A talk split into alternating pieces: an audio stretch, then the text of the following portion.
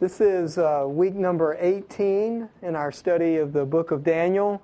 Uh, we weren't together last week because we had our single Sunday service, but two weeks ago we opened up uh, chapter 5. The first 12 verses is where we were. And you remember the, the setting here is very different from what we have been watching in uh, the life of Nebuchadnezzar. This is approximately uh, 23 years after Nebuchadnezzar has passed off the scene. This is the very end of the Babylonian uh, kingdom. So this is in like 538, 539 BC, and the king is now stated to be Belshazzar. We talked a little bit about that, that Belshazzar is really um, um, not the king that had been coronated, but he's the acting king. The king had, who had been coronated is his dad, who is uh, more interested in archaeological discoveries than he is in running the kingdom. And also, he had uh, an affection or a dedication to the moon god Sin, whose um, temple was in Haran as opposed to Babylon. And because of that, all those who were associated with the temple of Bel, which is in Babylon, were opposed to him as the king. And so instead of dealing with that conflict, we also talked about he wasn't a very good political leader. So instead of dealing with all of that, he basically um, put himself in exile from Babylon. And so his son, Belshazzar, is the one who's the acting king, the one who's running the kingdom. And this doesn't just happen here at the end, this goes on for like 25 years at the end of the Babylonian kingdom, where Belshazzar is the one who's in control of the affairs of the kingdom. And so Belshazzar calls for a great feast to be held, and it's just a feast for the sake of having a, a good time. And he calls together a thousand of his noblemen, and so they're drinking wine and having a party, and all of his wives and all, and all of Belshazzar's concubines, concubines are there. So probably there are other women there with the other thousand nobles also. And so they're, they're drinking, having a good time. And so Belshazzar, for some reason, um, calls for the utensils that came from the Solomon temple that was taken, you know, 45 years, 47 years before this event. When they burned the temple, they took all the utensils and took them to Babylon. So he calls for those golden utensils to be brought out so that they can drink from the cups. And so that's what they're doing. They're drinking from these cups. They're um, all getting drunk on this wine. Um, there are all these women. His um, harem is there with him. And all of a sudden, there's a hand that appears out of nowhere. And this is a hand that is not attached to a body. It's just a hand that writes on the wall. Uh, uh it says, opposite the lampstand. And so Belshazzar understands clearly. He's very frightened understands that this is a supernatural communication, right? So it's important. And so he needs to know what it says and what it means. And so he calls for all of the scholars of the nation to be brought together. We've seen this same event before in the life of Nebuchadnezzar, at least twice, where he called for all of the scholars to be brought together so they might look at the inscription and read it and then tell him the interpretation of it. And of course, like before, None of these scholars prove to be scholarly. Nobody can read what it says, much less tell him what it means. And so you remember we ended last time is that the queen comes in. This would be, um, uh, well, we'll talk about in a minute, who she is. Um, comes in and tells him, There's a man in your kingdom who can, um, whom has the spirit of the gods in him, and he can understand mysteries and solve difficult problems. And if you call for him, then he will give you the interpretation of what this writing means. And so that's where we left off last week. That's in verse 12, where the queen comes in, or a little before that, but she finishes her statements in verse 12, um, talking about calling for Daniel and so we pick up in verse 13 this morning. Actually, we'll read all the way through the end of the chapter because this, this is, again, a narrative passage. We'll move very quickly through it.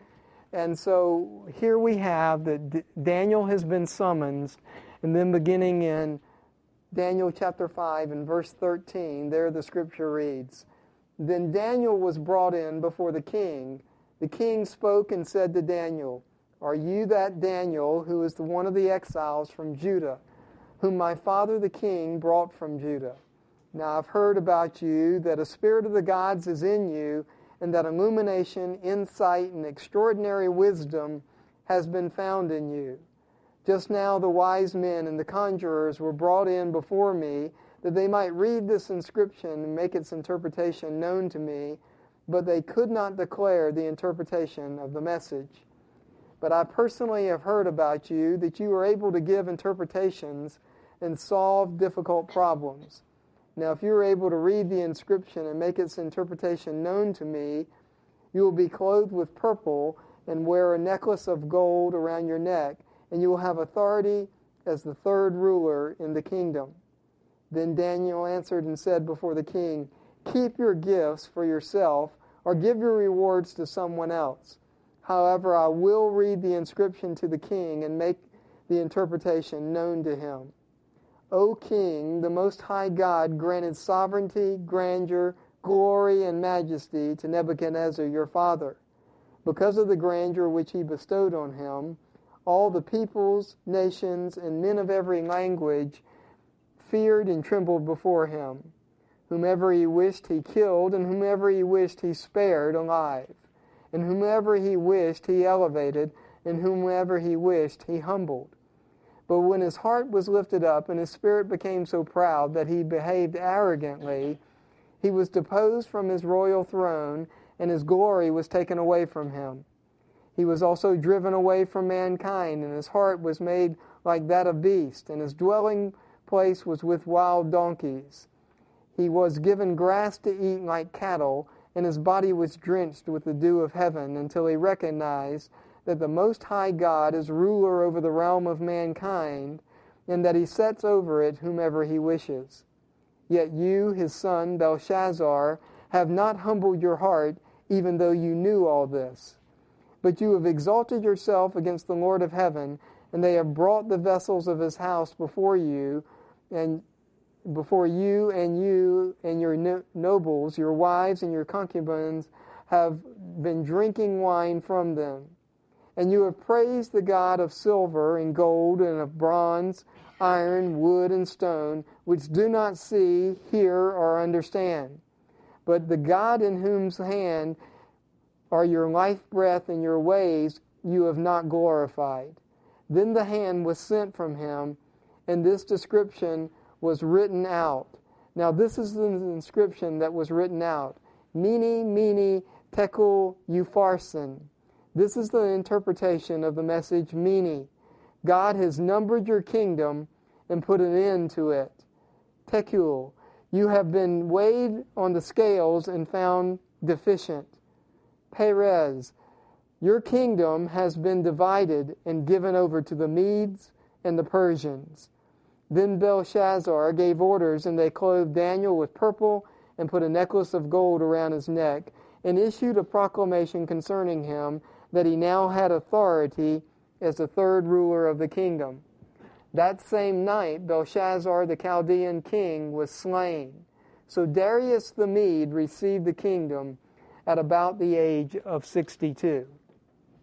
So you notice that the kingdom switches hands very quickly on that very night. We'll talk about that beginning next time. So today we'll walk through what Daniel says as he's summoned before the king. Now, Daniel is summoned because the queen comes in and tells Belshazzar about Daniel. Now, I think Daniel, I mean, Belshazzar already knows some things about Daniel, as, as we'll see as he begins to speak it.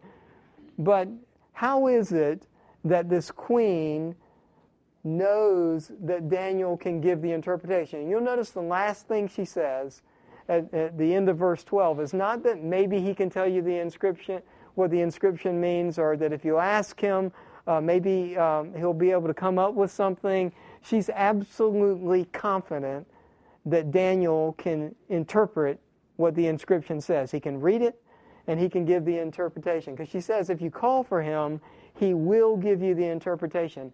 How can she be so certain that Daniel will be able to do this? Okay, this is the queen. Okay, so this is either um, either one of Nebuchadnezzar's wives, possibly, or maybe um, a daughter of Nebuchadnezzar. Okay, now she, if she's a daughter, then that means that she's married to Nabonidus, which would have been Belshazzar's dad. Okay, so if she is a daughter, then she is um, probably older than the time since um, she wasn't just a little girl when Nebuchadnezzar died. Okay, because Belshazzar has been ruling the kingdom for 25 years, and it's only been like a little less than 30 since Nebuchadnezzar went off the scene. There, there were two quick kings in the Babylonian kingdom after Nebuchadnezzar. They only lasted a total of about six years, and then Belshazzar was king until the end. And so this, this woman would not be young. So, what would be true about her during the life of Nebuchadnezzar? Would she, she would have been there when Daniel gave the interpretations of the previous dreams, especially the last one when he went mad for a period of time. She would have been there, would have heard the interpretations, would have remembered all of that. So that's why she's so confident, is because she remembers Daniel. Now, Belshazzar knows about Daniel, but Daniel apparently does not have the same position he had when Nebuchadnezzar was king, right? Why would I say that? Where was Daniel during the reign of Nebuchadnezzar? He was his right hand man, right? He was right beside him. He was there the whole time. Possibly Daniel was the guy who directed the kingdom when the king went mad because he had been there for many years with Nebuchadnezzar. From the very beginning, after his three years of training, Daniel was with Nebuchadnezzar. So Daniel knew Nebuchadnezzar better than anybody else. He knew the affairs of the kingdom better than anyone else. He was the man that Nebuchadnezzar relied on to help him rule. Okay, so this, this woman, this queen, um, don't know exactly who she is, but probably the daughter of Nebuchadnezzar. And so she has this confidence because she's seen it at least once, maybe twice before, that Daniel was able to give these interpretations. So that's kind of the reason that um, that she comes and says, you know, bring Daniel. Then they brought Daniel in verse 13 before the king. The king spoke to Daniel, "Are you the Daniel, which is one of the exiles?" What? Why is he questioning him? Well, let me ask you this: How old is Daniel at this point? Well, how old was he when they took the kingdom? As probably a young teenager, right? So let's say 12, 13 years old. Well, that was 67, 68 years ago. So Daniel's like 80 years old, right?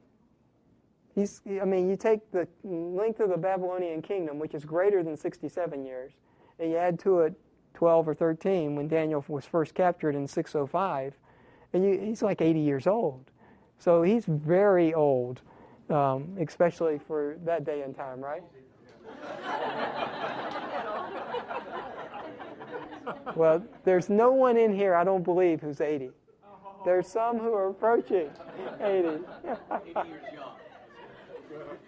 well, I guess, what do you do, right? What do you do? Now, my mother is 87, and I call her ancient. So. You know, you're digging it. I'd stop digging if I were you. Does she have a will? Not anymore. okay, he's 80 years young. Okay? So he's an aged man. And he apparently is not ruling beside Belshazzar. So somewhere in those three kings, he lost, lost his position. Because otherwise, Belshazzar would have known all this and would have just called for Daniel. But he doesn't. He does it at the urging of his mother. So why does he question him as, as Daniel walks into the stage where all these um, scholars are and can't answer the question, why does he question who he is? Well, and, and Belshazzar may have never seen him before. That could be one reason. What else? And he wants to make sure he's got the right guy, right? The one who previously interpreted dreams for Nebuchadnezzar. And so he, I mean, this is simple, right? He questions him, and um, he, he doesn't allow Daniel to answer, or maybe Daniel just shakes his head. And notice what he says in verse 14. Now I heard about you that a spirit of the gods is in you, and that illumination, insight, and extraordinary wisdom have been found in you. Now he could have gotten that from just what the queen said, right? Because that's exactly what she said. All right, but if you if you keep going here, that um, you'll see he says. Um, 16 where he says, But I personally have heard about you. So I think Belshazzar has at least some knowledge of this Daniel. Where would he get that from? Why would Belshazzar have, have some knowledge of this Daniel who a long time ago interpreted Nebuchadnezzar's dreams? Well, the queen, the queen spoke it, right? But what else?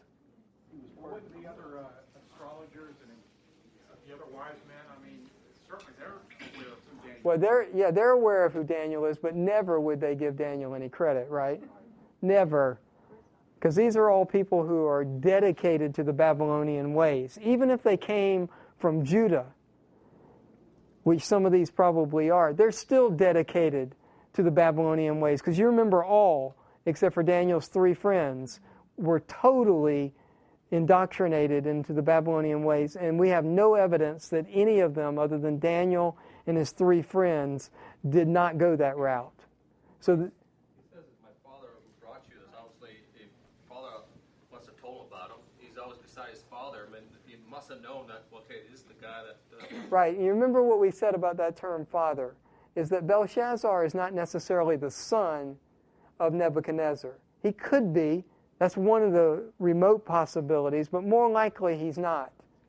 That he's the son of Nabonidus, who is not the son of Nebuchadnezzar. Now that the queen may be his the daughter of Nebuchadnezzar and be his mother. So it isn't that Nebuchadnezzar sat had, had his little boy there and told him these stories, okay? Because that's not who Belshazzar is. All right, go ahead. Right. You would think, and not only that, not only that, if the king had gone mad for a period for a time of seven periods and then been restored to his kingdom such that his glory was greater than it was before, do you think that everybody in the kingdom knows about that? Yeah, there would have been nobody who, who, that would have escaped their attention, right? Matter of fact, Nebuchadnezzar made sure that not only the people in Babylon knew about it, but who knew about it? The whole planet, right? The whole planet, to peoples everywhere and of every language. That's who his proclamation was to in chapter 4. So Nebuchadnezzar made sure that everybody well understood what had happened to him. Okay, so Belshazzar knows about that, at least remotely. And then the queen has just directly told him that this guy will interpret the inscription if you'll just call for him. Now, you'll notice in verse 14, now I heard about you that a spirit of the gods is in you, and that illumination, insight, and extraordinary wisdom has been given to you. A spirit of the gods. So, what is Belshazzar saying, and what did the queen say? Because she used the same term. This is the same term that Nebuchadnezzar originally used, remember? A spirit of the gods. So, what's going on here? All right, even if Nebuchadnezzar did have a true encounter with God and, and, and understood who God truly was, right? Which I know at least some of you think that's true, some of you don't. And that's okay, because we don't know for sure. We'll find out when we get to the other side. Even if that did happen for Nebuchadnezzar, it had no influence on those who came after him. None whatsoever. Because here you are, only 25 years, and all of these people are still polytheistic. Matter of fact, he mentions in the previous passage that they're worshiping the God of gold and of silver and of bronze and iron and wood and stone. Those are the six that he names that they're worshiping. So these people just still believe, you know, the reason that Belshazzar's dad's not there is because the people who were dedicated uh, to the temple of Bel, who is Marduk, the ancient god, um, they they didn't like Belshazzar's dad because he was not um, persuaded that way. He would rather worship the moon god Sin. And so there's all these gods still. And they just believe that one of these gods or multiple of these gods allow Daniel to be able to interpret things. So nothing has changed in the kingdom. If, if anything, it's gone further that way because you know now no longer have Nebuchadnezzar, who at least recognized there was uh, a God above the other gods.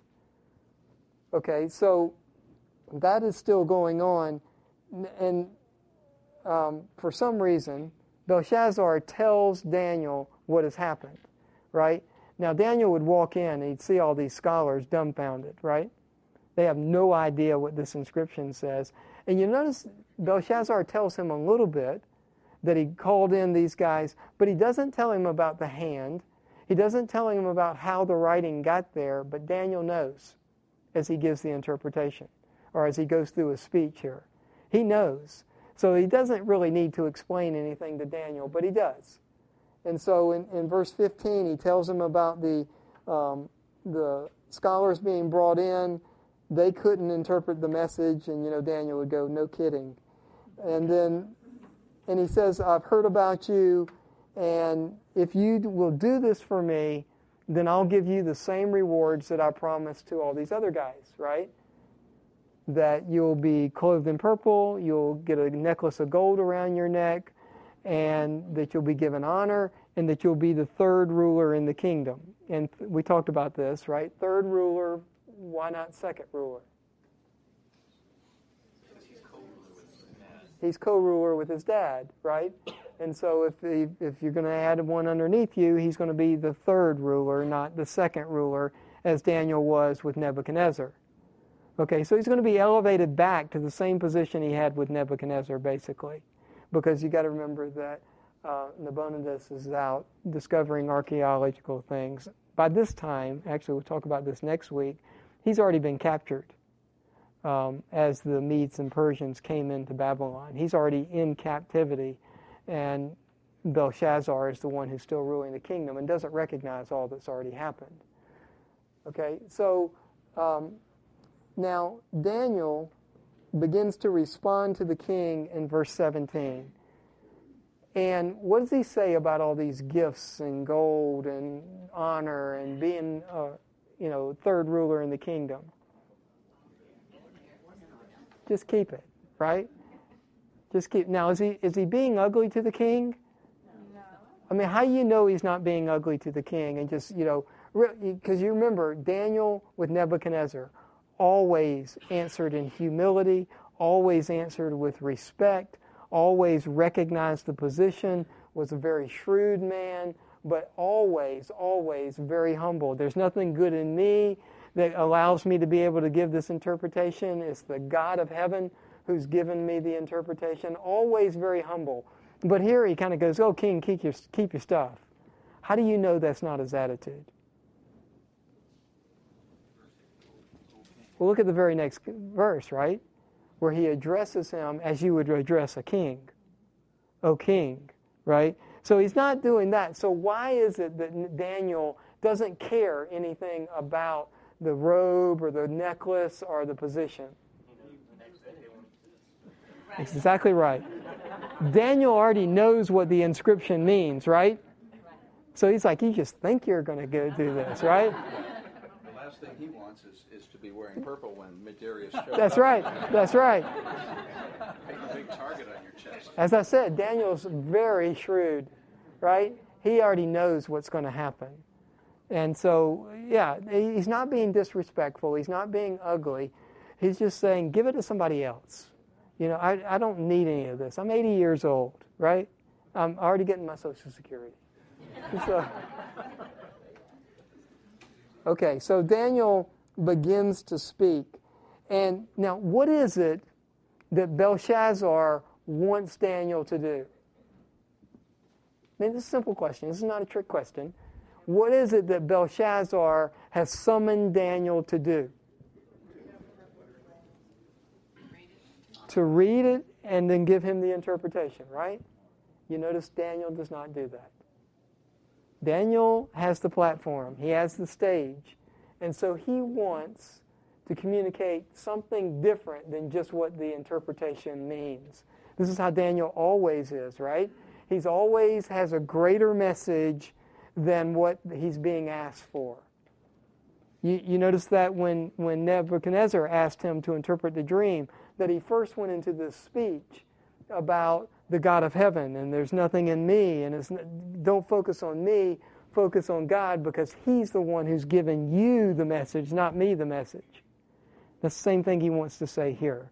So he begins this speech really um, toward not only Belshazzar, but all those who can hear him.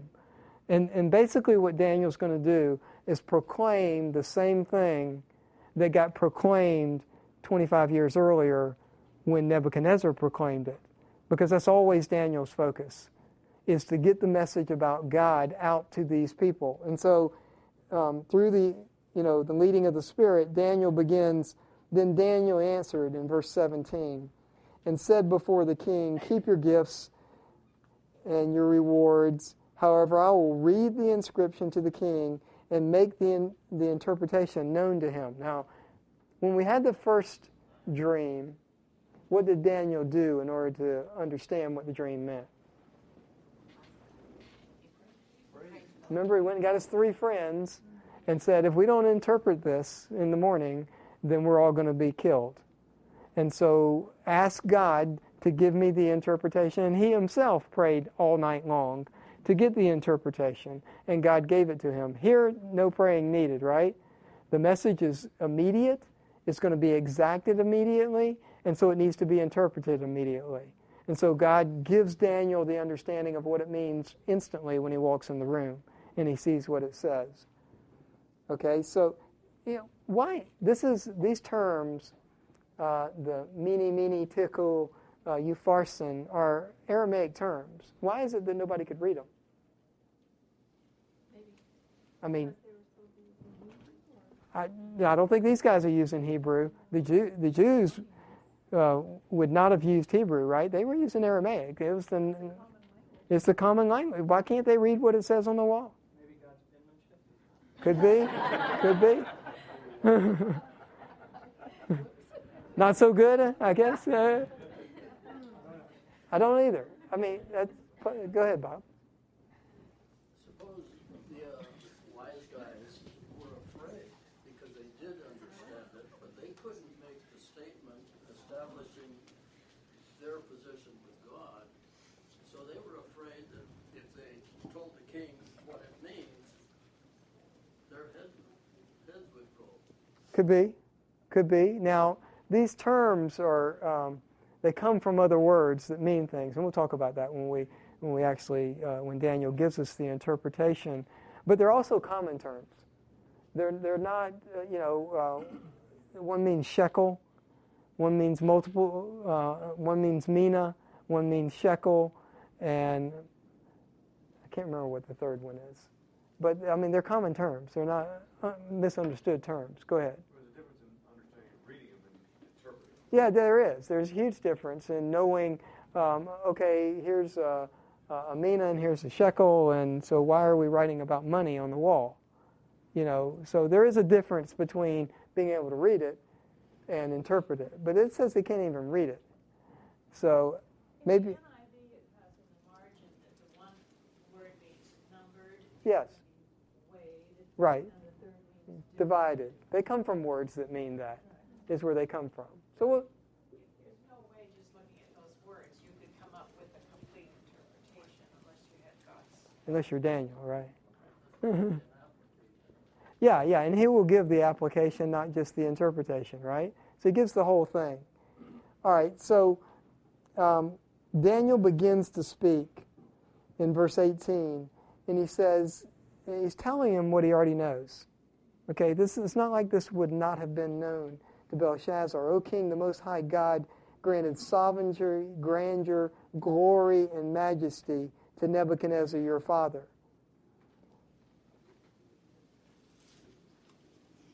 Right now, he, he, he granted him sovereignty.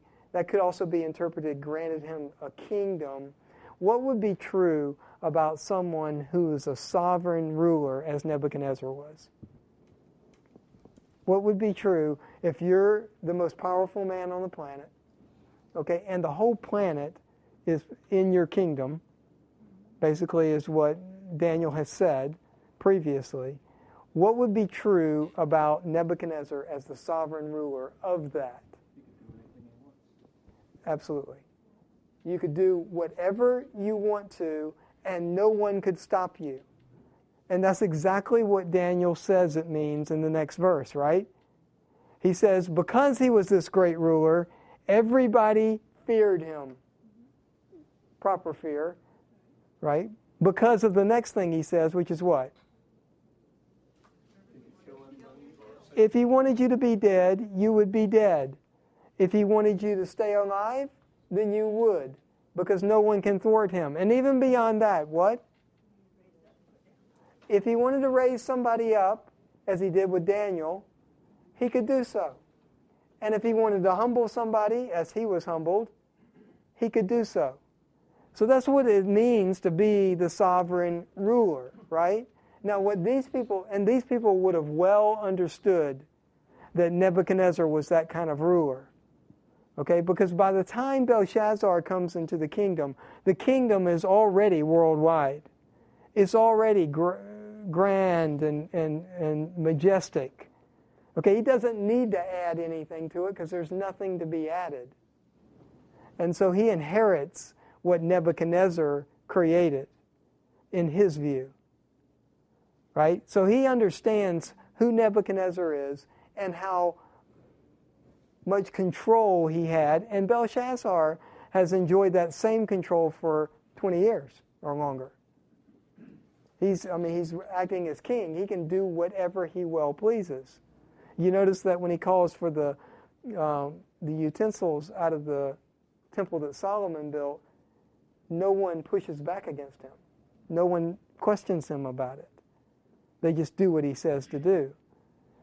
So now, why does Daniel make this point about Nebuchadnezzar being the worldwide ruler? And if he wanted you dead, you would be dead. If he wanted you lifted up, you would be lifted up. Why, why is he going there? Why doesn't he answer Belshazzar? Is he trying to draw a parallel between Nebuchadnezzar and his condition of Belshazzar? To draw the analogy? You're being just like your grandfather and your dad.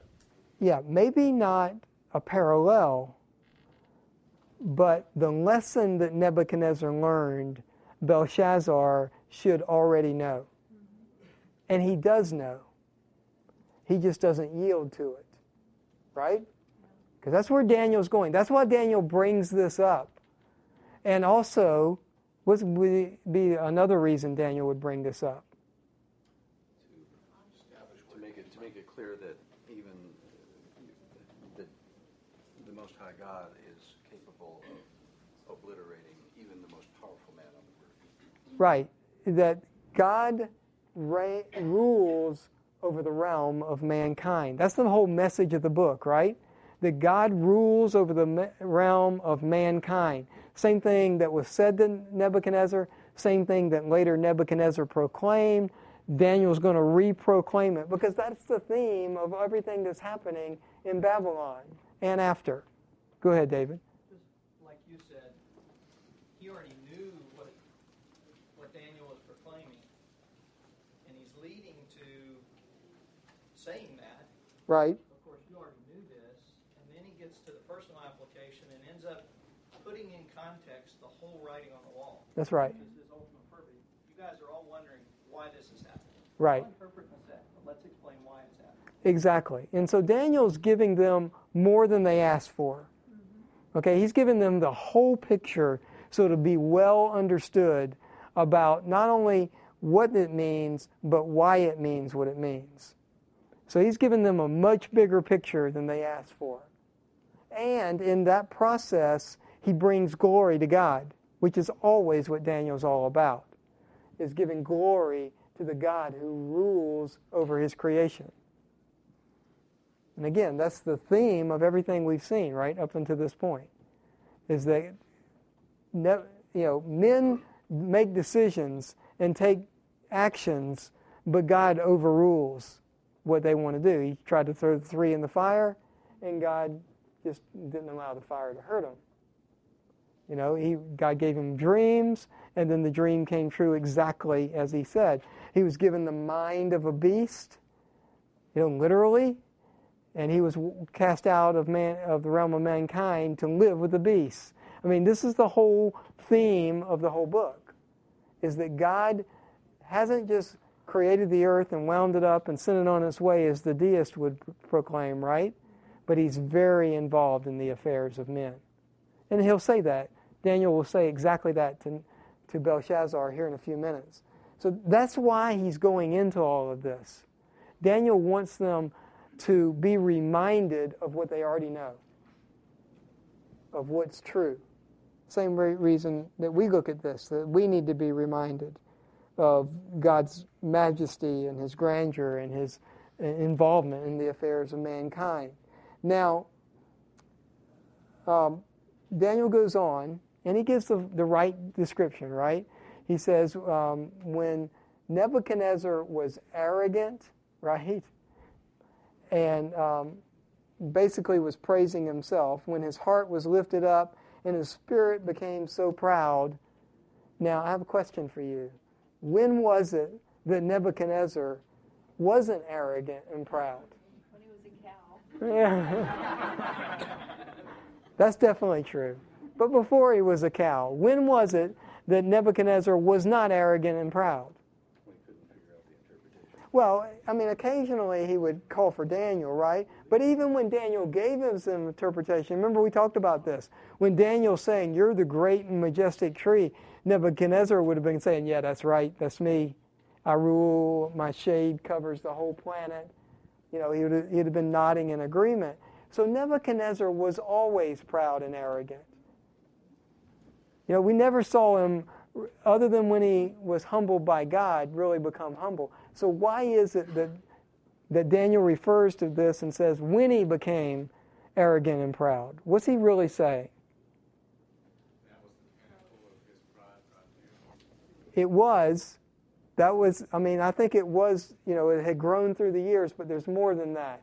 Why is it that on that day was he given the mind of a beast and cast out of mankind and became like a wild animal? Why?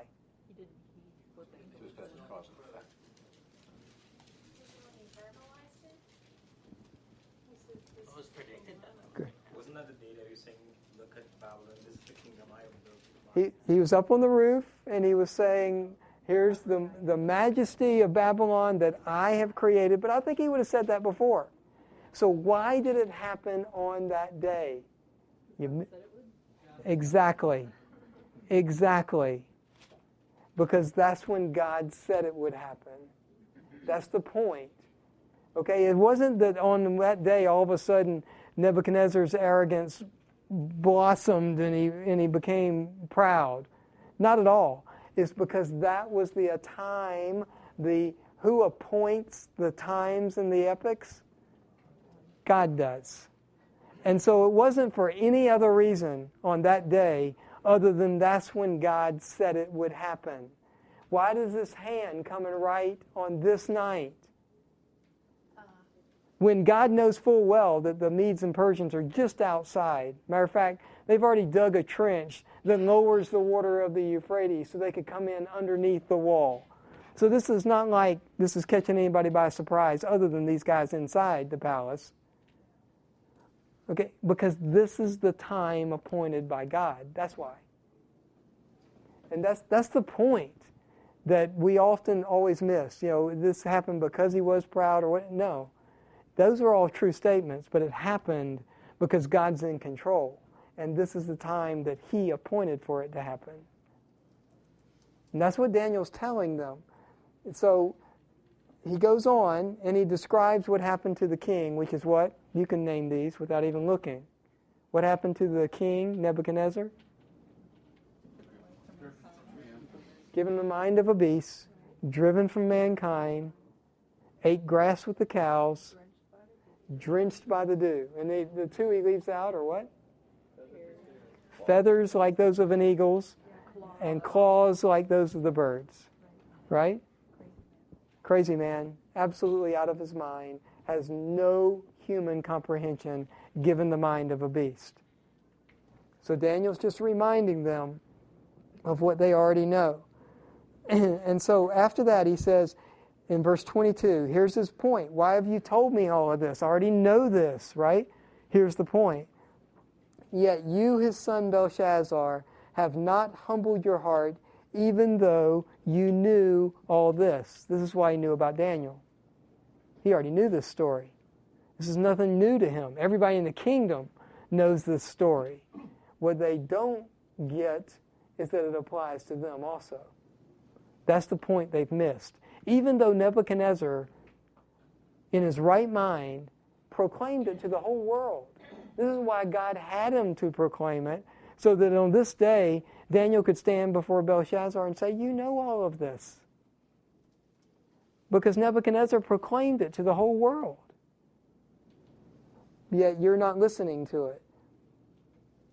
And so that's what he says. But you, in verse 23, but you have exalted yourself against the Lord of heaven, and they have brought the vessels of his house before you, and you and your nobles, your wives and your concubines have been drinking wine from them. Um, Daniel really makes at least three, maybe four.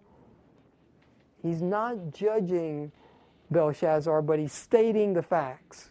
This is the evidence against Belshazzar. And what are they? There's at least three, and I would really break it down into four. What are they? All right, that he has not humbled himself before God. And you could say that contains a couple of components, which would have been what? All right, he has exalted himself. Not just drinking from them, but you brought them out for this purpose, right? Meaning, what's he done to the vessels from the temple that Solomon built? He's desecrated them, right? And he's done it on purpose as really an assault against God, as opposed to God. That I, you remember Nebuchadnezzar's statement? And what God is there who can stop me? That's what, that's what Belshazzar is saying. I'm going to bring out these holy vessels, and what God is there that can stop me? Wasn't, wasn't he essentially worshiping the vessels of gold and silver? He was worshiping, because this is another indictment. Who's he worshiping at this time? The gods of gold and silver. Now, the vessels would have been of gold, so it could be there. Um, and then bronze and iron and wood and, and stone.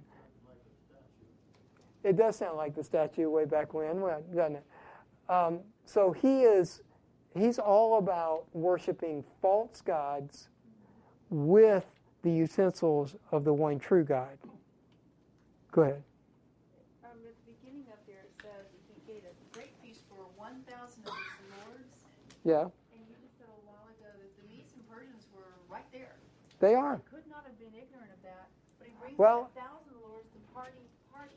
Yeah. Um, is he ignorant of it or not? I don't know. We don't know that. Don't know. Don't. But, and this is why. See, they weren't paying attention. And this is why when when Darius comes in to take, when Darius doesn't get there for two weeks, okay? One of his generals really is the guy who's ta- who takes the, the kingdom and kills Belshazzar. Um, that there's no fighting, there's no war. Why not? Because they're all drunk with wine. They all have hangovers from the party the night before. They're not going to fight. So there is no great battle when, when the Medes and Persians take over the Babylonians. There's no war. There's no fighting. They just march in and say, This is ours now. No, it's not just one day. Right. That's right. That's right. This could go on for a long time. Okay, so um, Daniel still has the platform. He's saying all of this, and he still hasn't given them the interpretation. You see, Daniel wants them to understand the whole scope of what's going on. He wants us to understand the whole scope of what's going on here. So he continues to talk, and basically, he, he knows it's not his position to judge Belshazzar. He's just stating the facts that are true, and he knows the writing on the wall has already judged Belshazzar. Nobody else knows that, but he knows that. That he's already been weighed in the, in the balance. So, and then he says, because of all of these things, all these things that I've stated that indict you and are true, then the hand was sent from him, and this inscription was written out. Now, the last thing he says at the end of verse 23 is the him of verse 24. And who is that? It is God, but notice what he says to Belshazzar. The God, what? Your breath? Your breath life is in his hand, and what else?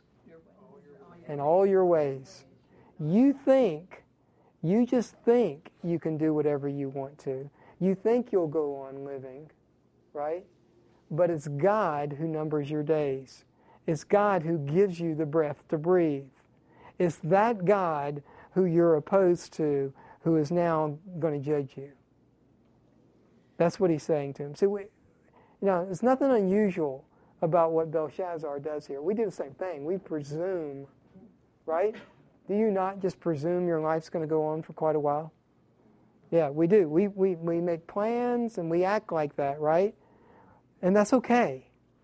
But what we ought to always season that with is a recognition that it very well may not. That God's in control and that He will do what He well pleases. As, as Jesus will say in Revelation when we finally get there, I hold the keys to life and death. And so, just like He has days numbered for Belshazzar here, He can do that in anybody's life at any time, even in our day and time. Nothing's changed since the time of Belshazzar. Nothing's changed. He's still in control. He's still involved in the affairs of men. He still does what pleases him. He still appoints rulers and takes rulers down. He does what he will, what he de- desires to, to accomplish his purposes and to please himself. Nothing's changed. Although we think and act like it has, it hasn't. Still the same as it was then. So he says to, now this is the inscription that was written out. Mene, meeny. And it's like, meeny, miny, tiny toe. All that. You remember that? It's meeny, meeny. okay? So, meeny, as you said earlier, has, it comes from a word which um, means to um, number. And then the next word, which is um, Tekel, comes from a word which means to weigh, as in weighing in a scale. And then the last word, which here is said as upharsin, means to um, divide. And actually, you notice down in a couple of verses where he says, he's given the interpretation. Verse 26, he says, um, God has numbered your kingdom and put an end to its days. And I think that's why he says meany twice. One is that God's been numbering your days, and the other is that the numbers run out. Mene, meany. So God's numbered your days and has put an end to your kingdom. And then the next thing uh, which means to weigh. Tekel, you have been weighed on the scales, and here's the problem, and found deficient. You don't measure up. You don't measure up. And then he gives the last one, and he says, um, uh, Peres, but he doesn't say Upharsin. upharsin, not the u, but the pharsin, is the plural of the word Peres. Okay? And so he's saying not just your kingdom is divided, but your kingdom is divided multiple times. So the kingdom is going to be splintered. And it is. I mean, if you read the history, um, the Medes and the Persians, who didn't like, you know, it wasn't like the Medes and the Persians got together to come against these guys, right? It's actually that the Persians took over the Medes and then adopted some of the ways of the Medes because they had some good things, and so they then become one people, really. But their kingdom is, Babylon's kingdom is greatly divided at this point. And so it's totally destroyed. And so this is God's judgment because Belshazzar was so bad? Is that why God's making this judgment? Because he disrespected God. To the ultimate. To the ultimate, for the Now- and two days that he was Yeah, now God orchestrating behind the scenes, right, is leading the Medes and the Persians to do all that they're doing to arrive there on the day after this happens so they can kill Belshazzar. So you see the orchestration of God. I mean, this is not like the Medes and the Persians have just been coming against them for a day or two. I mean, this is leading up to the ultimate taking of Babylon. They've already taken a lot of the outskirts of the kingdom. So Babylon is already crumbling. And God is orchestrating so that this handwrite, this party, this handwriting, and the coming in of the Medes and Persians all coincide to the same time. Only God could do that. Taking the, the minds of unbelievers, including Belshazzar and all his nobles, and the mind of Darius, unbeliever, and bringing them all together with the mind of Daniel, the true believer, to orchestrate exactly what he wants to happen at the exact time. It's not like this is coincidental. This is orchestrated by Almighty God. And that's what Daniel wants not only Belshazzar, but all these other people who are going to live through the coming of the Medes and the Persians to understand.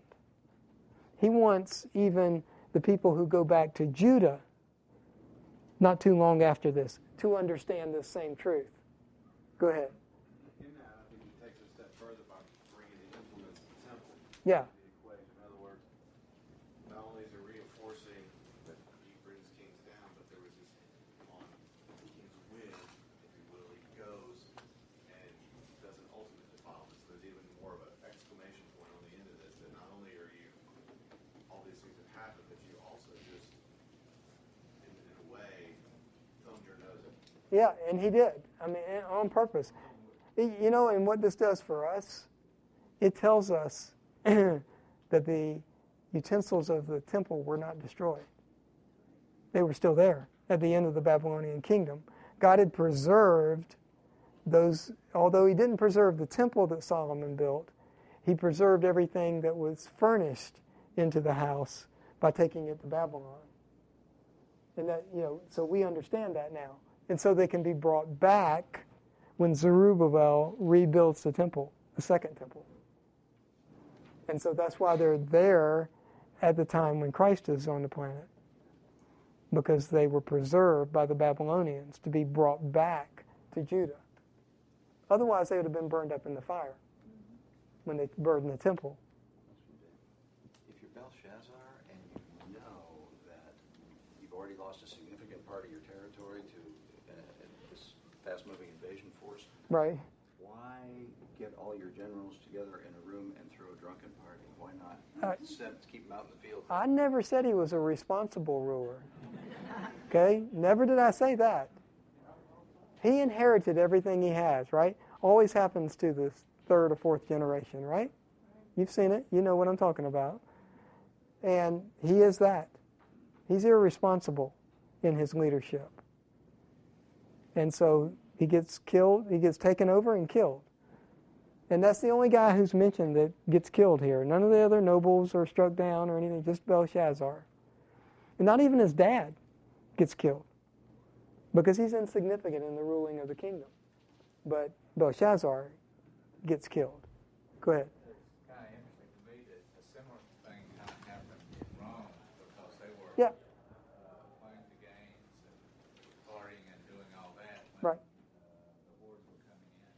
Right, and they had already moved their capital, right, to Constantinople. So most of the noble people went to Constantinople.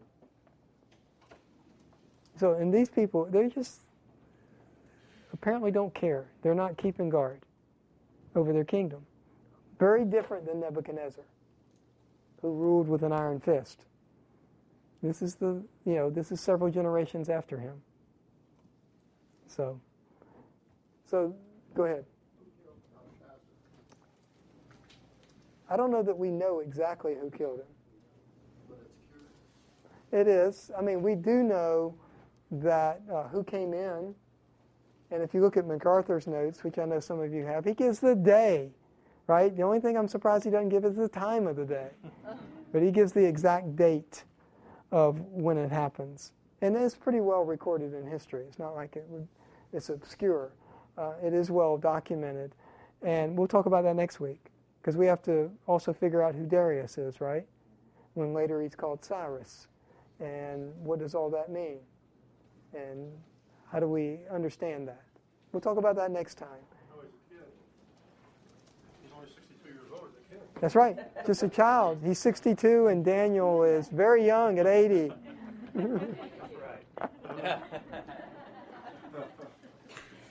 I'll remember that, Lois. Any final comments? A question you got? Something you want to say? Narrative passage, so we move through it very quickly. We're getting ready. You understand this, right?